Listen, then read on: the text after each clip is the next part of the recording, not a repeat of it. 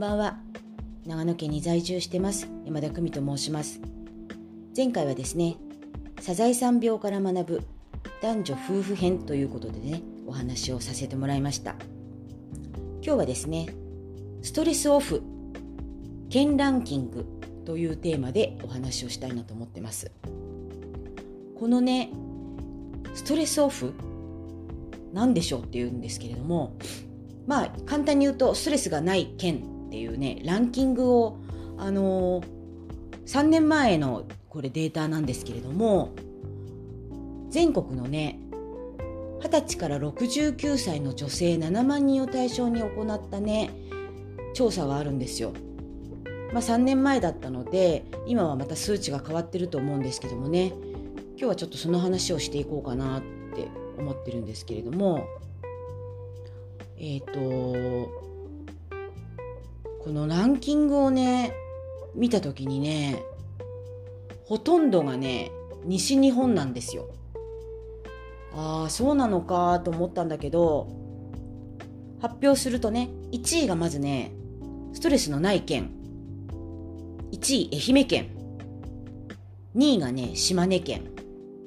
3位が徳島県っていうランキングになってるんです。おっと私の住んでる長野県は入ってないわって。今ここにね出てるデータは5位まで書いてあるんですけど残念ながら長野県は5位にも入ってないという。東日本ではなくてね西日本の地域に集中してるっていうところが多分特徴なのかなと思ったんだけどこれさ1位のね愛媛県の女性がねストレスオフできてる理由っていうのが書いてあるんだけどまあ向こうの地域ってあったかいじゃないですか。で温暖で乾燥があんまりないみたい。で気候環境がとってもよくって、まあ、女性がほらすごくさ乾燥が増えると肌が荒れちゃうとかさ言うじゃないそういうストレスが少ないっていうこととなんだろう日常をねマイペースに過ごせたりとか休みの取り方っていうのがすごく上手な県の方なんですって女性は。っていうことでね1位が愛媛県ってなってるのね。でこれまあ調査をしてるっていうことも多分ねいろいろな部分で研究されてるんだと思うし、まあ、調査を取りたいっていうことこれ調査取ったのは化粧品会社の方なのかなこれ。なんとか研究所って書いてある。ちょっとあんまりはっきり言っちゃうといけないかなと思ったんで、まる研究所っていうふうにしときますけど、ここの会社はね、多分化粧品の会社なんですよ。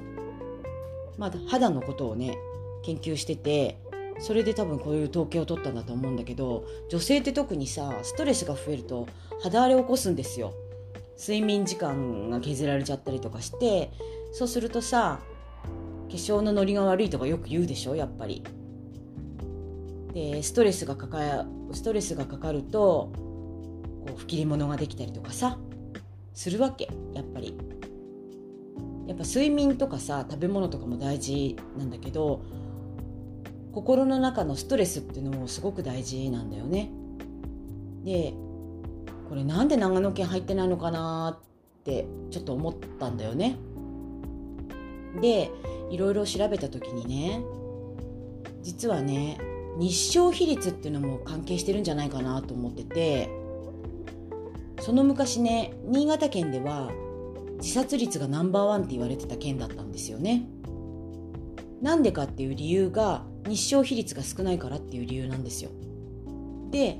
長野県も新潟県のお隣じゃないですか。で東北の方なんかでも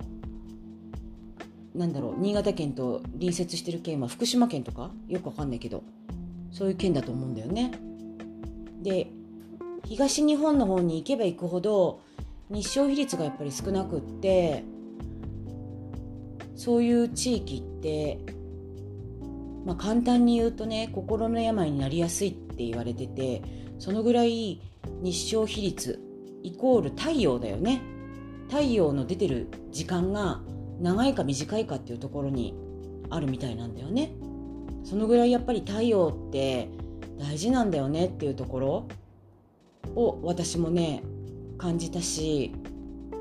だからねうちの娘が不登校になって先生に言われたのはねお母さん学校に来なくても必ず朝になったらカーテンを開けてくださいって言われたのそして窓を開けて換気をしてくださいって言われたのね新鮮な空気を朝の太陽の光とともに新鮮な空気を取り入れてほしい。だから寝てても必ず窓を開けてカーテンを開けてほしいって言われたんですよね。なんでそれもやりましたよ私だから。で引きこもりとかさやっぱりあのお家にずっといる方ってカーテン閉め切って部屋にこもってる方って多いと思うんだよね。だから日の光を浴びれないんだよね。だから太陽ってすごく大事だからお家にいる時はねカーテンを開けて日の光をねなるべく取り入れるようにねちょっと配慮してみましょうなんて言われるけどまあ引きこもってる人からするとね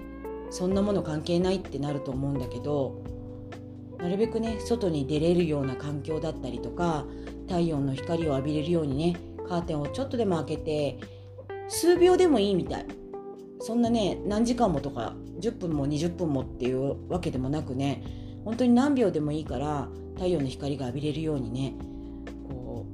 う導いてあげるといいっていうふうに言われるんだよね。ってなるとストレスオフの件ってやっぱりあったかい温暖化なところの地域が多いしあったかいし太陽の日数もこう時間もね多いんだろうなって思った時に、うん、気候とかさそういうところも心の部分で影響するんだなっていうのを深く感じました。っていうことでね長野県は日照比率がね少ないのかなって思った時にやっぱりね自殺する方も日々日々増えてるっていうのも聞いたことがあったのでそういうふうにね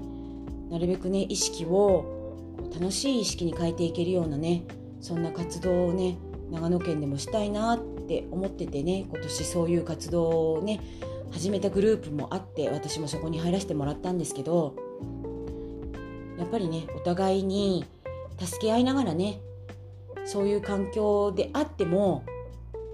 いろんな方の力を借りてやっていくっていうのはうん大事かなって思ったし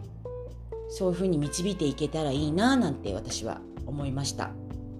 ていうことで簡単ですけど今日はストレスオフの件ランキングというテーマでお話をさせてもらいました。今日も一日お疲れ様でした。そして聞いてくださりありがとうございました。それではまたおやすみなさい。